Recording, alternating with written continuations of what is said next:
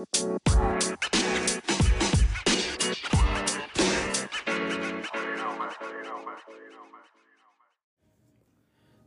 सज्जन साहिबाना ने निशानदेही आगी राम राम। यो सदा हरियाणवी पॉडकास्ट का एपिसोड नंबर 116 और इस एपिसोड में बात करेंगे चौधरी बंसीलाल के चौथे कार्यकाल की, सन उन्नीस सौ छियानवे से लेकर निन्यानवे की पिछले एपिसोड में हमने डिस्कस करा कि क्यों हरियाणा में एक सेकंड जनरेशन ऑफ़ पॉलिटिशियंस का राइज हो है। वे वही परिवारवादी पॉलिटिक्स और ये हरियाणा में जो जड़ कर गया है आज के टाइम पे, उसकी न्यू नाइन्टीज़ में तुम कितने कितने देख सको हो। आज के एपिसोड पाने तो पहले थारे ते गुजारिश कि जिस भी पॉडकास्ट ऐप पर हमने सुनने लग रहे हो उड़े हमने फॉलो कर लो। और हमारे एपिसोड अच्छे लगते हो तो अपने घर में, अपने यारे प्यारे में इन्हें शेयर कर दिया करो। हमारे तो कुछ कहना चाहो हो तो मैसेज कर सको हो। इंस्टाग्राम का हैंडल है निशांत डी एच वाई और ट्विटर का है हरियाणवी पॉडकास्ट।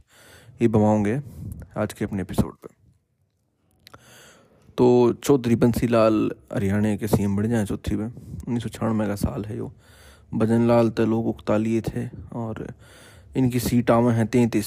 एक दूसरी पार्टी बनाई थी, हरियाणा विकास पार्टी। पिछले एपिसोड में उसके बारे में डिटेल चर्चा करी थी, उसके फाइनेंस और कार्डर के बारे में। तो सत्ता में आ जाए है हरियाणा विकास पार्टी और बंसी लाल जी सीएम बन जाए हैं, बीजेपी के सपोर्ट से।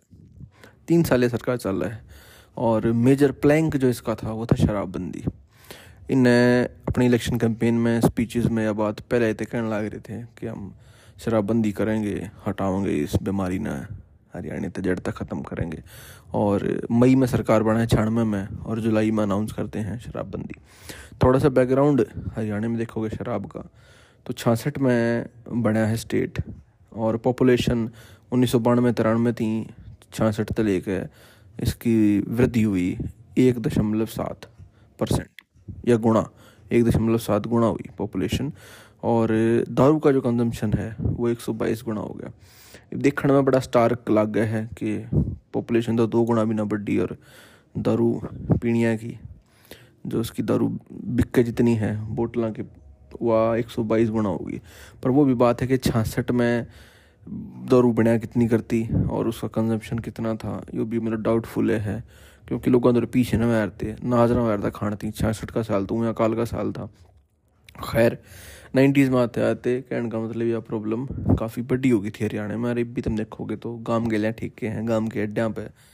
और या एक मेजर इलेक्शन प्लैंक बना और लोगों ने अपील भी करी खास तौर पर गाँव के लोग आइया ने और जिन्हें बेसिक जो दिहाड़ी मजदूरी कराया करते या खेत कमाओ थे, वे जितने कमाया करते आधे की दारू पी जाया करते, लोगों ने अपने किले डगा दिए। और हरियाणा में इस बात पर तुमने जोक भी सुने होंगे कि या तो मेरे सारे किले पी गई, इतने किले बेच दिए उसने भाई वो तो नशे में पड़ गया था। इसी कहानी तुमने गाँव के लिए सुनना मिलती होंगी। तो बंसीलाल जी आए और इस पर पाबंदी लाई, शराबबंदी कर दी। और आज जैसे बिहार और गुजरात में दारू बंद है तो हरियाणा भी एक ड्राई स्टेट हो गया, तीन साल खातर। लेकिन इसमें जो इनकी पॉलिसी थी, ये सक्सेसफुल नहीं हो पाई और इसने बैक ट्रैक करना पड़ा।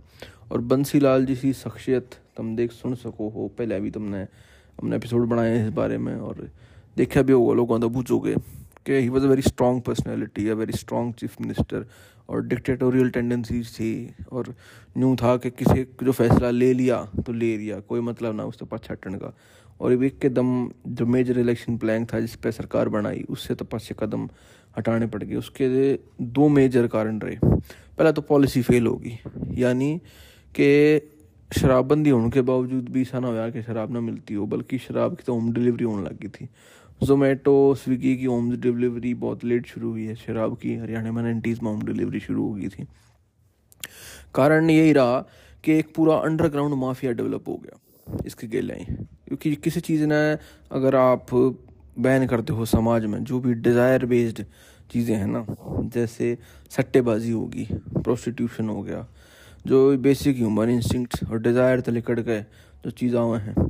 तो अगर उन्हें अंडरग्राउंड करोगे उन्हें प्रोहिबिट करोगे, जैसे गांजा भी है, ये चीज़ जब, जो भी हैं, ये समाज में ऐसा ना है कि मिलती को ना, या होती नहीं, बस इन पर पर्दा लग जाए ऊपर, लेकिन अंदर अंदर सब चलते रहे। पुलिस वाला गया नेक्सेस हो है, एक क्रिमिनल एक गैंग माफिया इस गलिया इन कारोबार में वो कनेक्ट हो जाए। तो इसके लिए भी न्यू हो गया और शराब हरियाणा में न्यू हम सुना करते थे छोटे हुए थे कि गाँव में वो बेचा है शराब। और छोटी छोटी पनिया में थैलियाँ में यहाँ तक के तरबूजा में भी, कि तरबूज में सुए, लाल ला गए भीतर। अरे हरियाणा में तरबूजा ला रही थे, बाहर स्टेट थे और उसमें शराब पाई गई है। तो इस टाइप के बहुत इंसिडेंट हो रहे थे और तो और जो लोग दिल्ली में नौकरी कर रहे थे, चंडीगढ़ में, वे उड़े दारू पी के हरियाणा मान लग गए। कहने का मतलब हरियाणा में दारू ला नहीं सकते, या पब्लिक सेल बैन थी, लेकिन पी का आना तो बैन नहीं था इनएबरेटेड स्टेट में तो कोई हो भी सके था। तो यो भी काम चालू हो गया, आसपास जो बॉर्डर एरिया थे, तम कदे राजस्थान, गुजरात बॉर्डर पर जाओगे तो माउंट आबू में चीज़ हम देखने मिलेंगे। कि वो माउंट आबू जैसे गुजरात ख़त्म हुआ, राजस्थान शुरू हुआ दारू की दुकान नहीं इतनी तो इस तरह के सीन हरियाणा में भी, हरियाणा के बॉर्डर के आसपास शुरू हो गए। तो कहने का मतलब ये है कि पॉलिसी कम्प्लीटली फेल होगी, इसकी तस्करी शुरू होगी स्मगलिंग में लोग आ गए। और ये जो लोग इस टाइम पर पन पे इन पॉलिटिकल आश्चर्य भी हासिल था, एक उनके आशीर्वाद था। और मोस्टली प्रॉब्लम यह हुई कि जो सिटिंग एम थे, हरियाणा विकास पार्टी के या बीजेपी की, वे इससे मनवाल थे। कई लोग तो न्यू भी कहे हैं कि बंसीलाल का छोरा सुरेंद्र सिंह अपने आप। ये जो एक्सटोशन माफिया था, और ये जो सारा एक्साइज का टैक्सेशन जो मिल रहा था, इसका तो नुकसान हुआ हुआ। लेकिन वो सारा जो की डिपार्टमेंट थे, वो भी उनके के हाथ में थे, और इसकी स्मगलिंग का भी सारा उनके हाथ में था। पुलिस तभी ऊपर ज़ोर ज़बरदस्ती करवाई, लोग पिटे, मारे जेड़ा में गिरे पर कोई फ़र्क नहीं पड़ा किसी का। और एक एक्सटोशन का माफिया हरियाणा में क्रिएट हो गया। और वो किसी न किसी फॉर्म में आज भी है। वो शराबबंदी में इन्वॉल्व नहीं है तो किसी और चीज़ में, चोरी, चकारी, डकैती में इन्वॉल्व है एक्सटोर्शन में और दूसरे माफिया हैं लैंड ग्रैबिंग माफिया अलग अलग टाइप के। तो जो एक क्रिमिनल एलिमेंट आपने इसके लिए डेवलप हुआ नाइन्टीज़ में, वो एक दूसरे धंधा में बढ़ गया। वे भी एक बिज़नेस की तरह इसने ऑपरेट करने लगे। तो एक तो इसका रेप्रकेशन यह हुई। दूसरी रेप्रकेशन यह हुई कि स्टेट के फाइनेंसिस कति तड़ी में आ गए क्योंकि मेजर रिवेन्यू था। हरियाणा जिससे स्टेट जित पोर्ट नहीं लागती, वो जितने गुड़गामा अपने जो प्रेजेंट फॉर्म है, उस तय आण में न्यू मान लो टाइम था उड़े, ये प्राइवेट एजेंसीज और इंडस्ट्री कुछ। और गुड़गामा की जो जीडीपी है वह पूरे हरियाणा से ज़्यादा ही होगी मेरे ख्याल से। इफ़ मतलब आई एम नॉट रॉन्ग तो भाई मतलब अगर तम लग है कि कुछ और है तो यू कैन करेक्ट मी लेकिन, यो सब होने तो पहले हाँ दारू जो थी, वो एक मेजर सोर्स ऑफ़ रेवेन्यू था, आज भी है एक्साइज का जो कलेक्शन है, उसकी सेल बिक्री पे पर बोतल तो वह तो कम्प्लीटली फोरगो कर दी सरकार ने. और इसके अलावा, इसने बचाने खातर कि भाई, आड़े रेवेन्यू ख़त्म हो गया तो कितने फिर एडजस्ट करा तो चीज़ा पर टैक्स बढ़ा दिए रजिस्ट्रेशन फ़ीस बढ़ा दी, गाड़ियाँ की सेल पर, बाकी चीज़ा हर चीज़ महँगी होने लगी और तो और भर्ती रुकवा दी रिक्रूटमेंट कि भाई सरकारी स्कूलों में, और कितने कॉलेजा में, और रिक्रूटमेंट बोर्ड कोई काम सब काम ठप्पो करवा दिया, सरकार का पैसा बचाने खातर। तो उसके बाद की नेगेटिव नुकसान हुए, कि कोई लागे ही नहीं, बेरोजगारी और बढ़ी, कि सरकार नौकरी ना देने लग रही, लोगों के माफ़ ट्रांसफ़र कर दिए, अपने ज़िले में नहीं गिरे कि मास्टर को इस सोनीपत का है तो हिसार फेंक दिया हिसार का है वो यमुनानगर फेंक दिया। तो एक जनरल परसेप्शन जो था स्टेट के भी खजाना खाली हो गया और लोगों में नफ़रत या जो है बेबसी का आलम छा गया और यह चीज़ एम ने पकड़ ली क्योंकि एम एल नब्स रखे हैं लोगों की उस पर और सरकार क्योंकि फुल मेजोरिटी तो नहीं थी हरियाणा विकास पार्टी की तो उन्हें देर नहीं लगाई पार्टी स्विच करने में। बीजेपी ने भी अपना साथ जो था छोड़ा हरियाणा विकास पार्टी का और सत्रह एमएलए अपने आप बंसीलाल की पार्टी के जाके इन एल में शामिल हो गए, जो कि लोक दल तय, I N L D, Indian National Lok Dal Chautala ने बना ली थी अपनी। और उसके नैन्यू होने लग रहा था कि ताऊ देवीलाल की उम्र होली थी हेल्थ जवाब देने लग रही थी।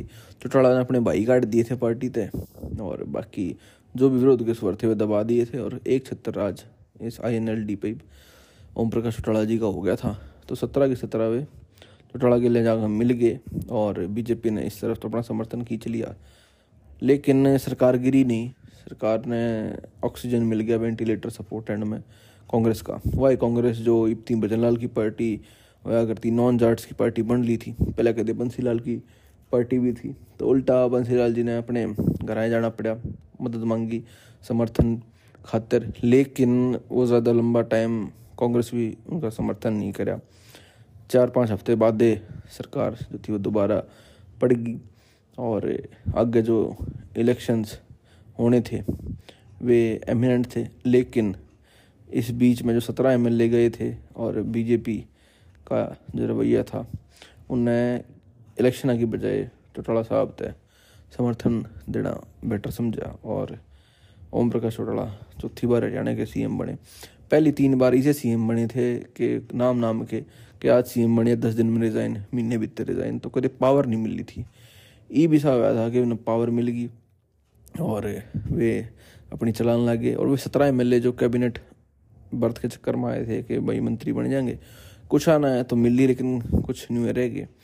और चौटाला साहब ने अपनी जो जड़ थी, वे स्टेट में मज़बूत करी अक्रॉस हरियाणा मज़बूत करी कोल्यूशन बनाया और फिर सन 2000 का इलेक्शन हमारे यहाँ गाँव है, जिसमें चौटाला साहब की दोबारा सरकार बना है।